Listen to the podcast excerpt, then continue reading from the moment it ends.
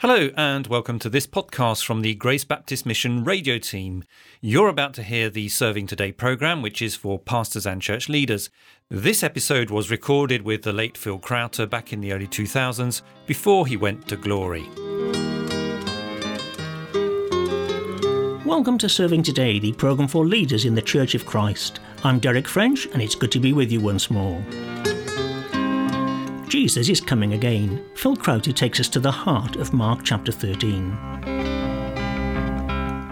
We come today to verses 24 to 31 in Mark chapter 13, which, as I just said, is at the very heart of this chapter.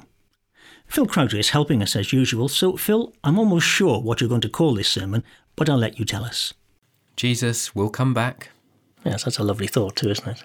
Well, it is if we're ready for him. Yes, indeed, and that's the emphasis, of course, of what uh, the whole of Mark 13 has been telling us, isn't it, really? So, what about sort of background information here that we need to be aware of?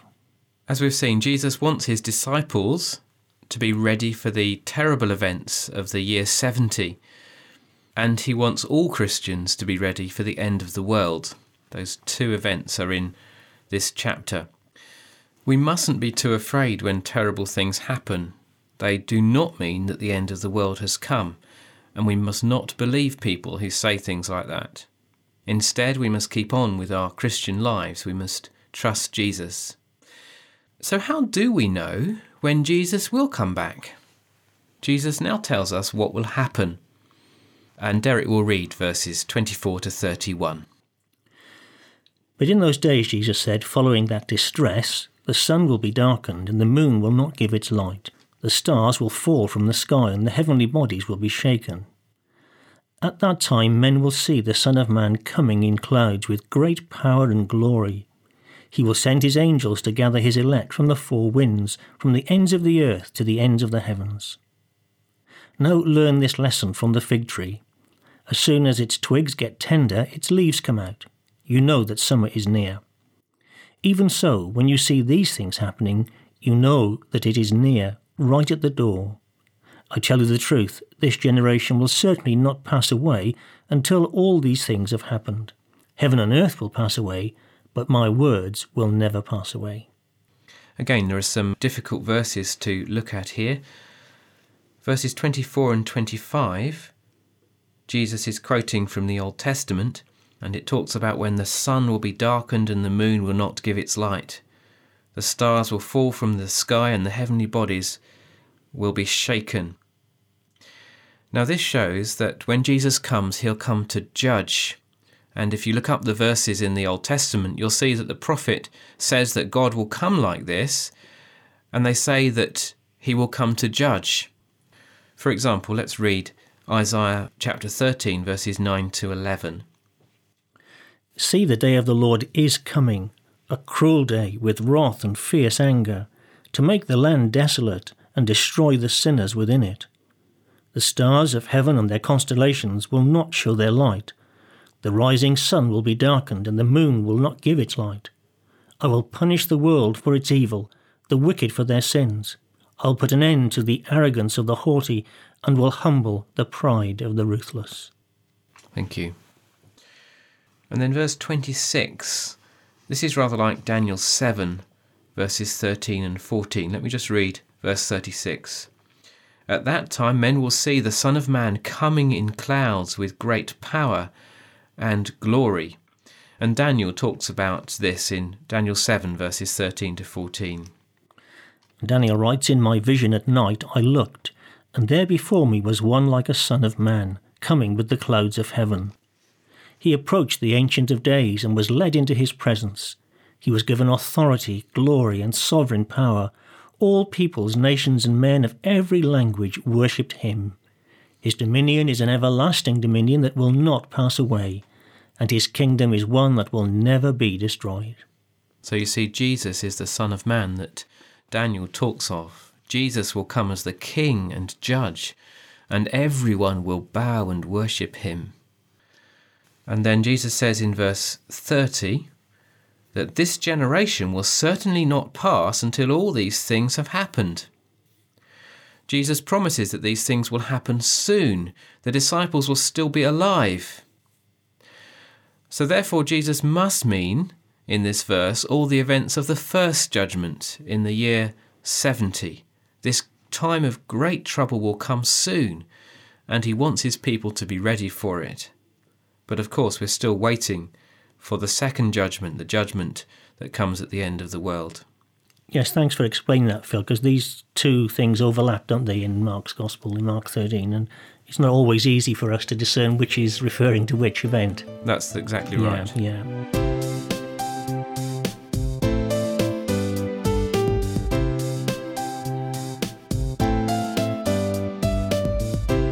Okay, coming to our sermon then, what is the main point we need to make? Jesus has promised he will come back.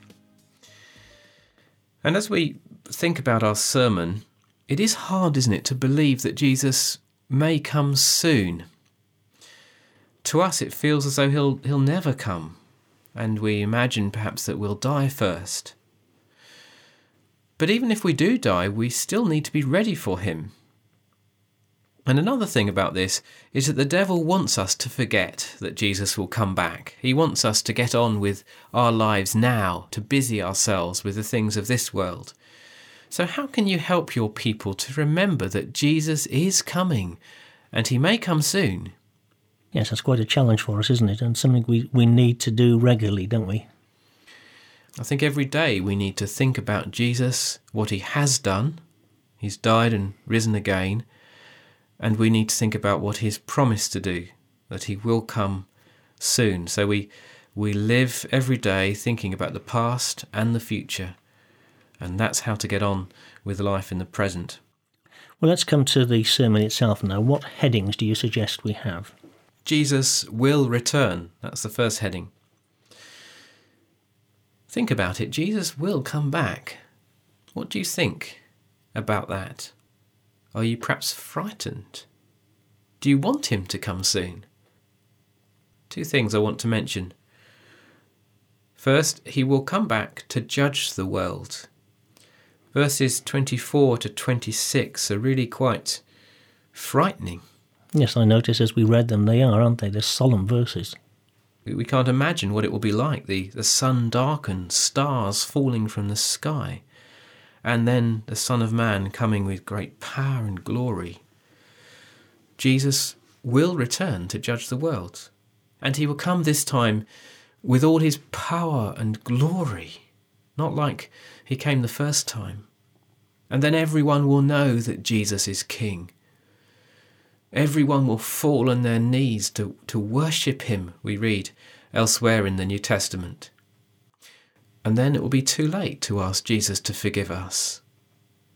And you might like to read with your people Revelation 6, verses 12 to 17, a very serious and searching part of the Bible. But the challenge for us is this are you ready for that day? Perhaps you need to ask Jesus now to forgive you, to serve him now as your King, because then you'll be ready for him when he does come. So Jesus will return to judge the world, but secondly, he will come back for his people. Verses 26 to 27. It says, He will send His angels and gather His elect, His chosen people, from the four winds, from the ends of the earth to the ends of the heaven. If you know Jesus, you don't need to be afraid at all. He hasn't come to punish you, he will come for his chosen people, his elect. He will take them home with him. Perhaps you can illustrate this. What do you look forward to? And perhaps people have different ideas. Uh, they might look forward to a, a birthday or a visit of a friend. And how do you feel about when you think about it? You imagine them coming, you're excited, aren't you, as you look forward to it? But this is so much better than that. Your best friend ever is coming. Think about it. Deliberately spend time looking forward to that great day and pray for Jesus to come. Yes, it is a day, as you say, to, to really look forward to and prepare for and to anticipate with thankfulness, isn't it? It is. Yes, he's coming as our Saviour. Well, that's your first main point then. Jesus will return. What's your second point? Learn from the fig tree. That's what Jesus wants us to do from verses 28 to 31. Could we read those verses again?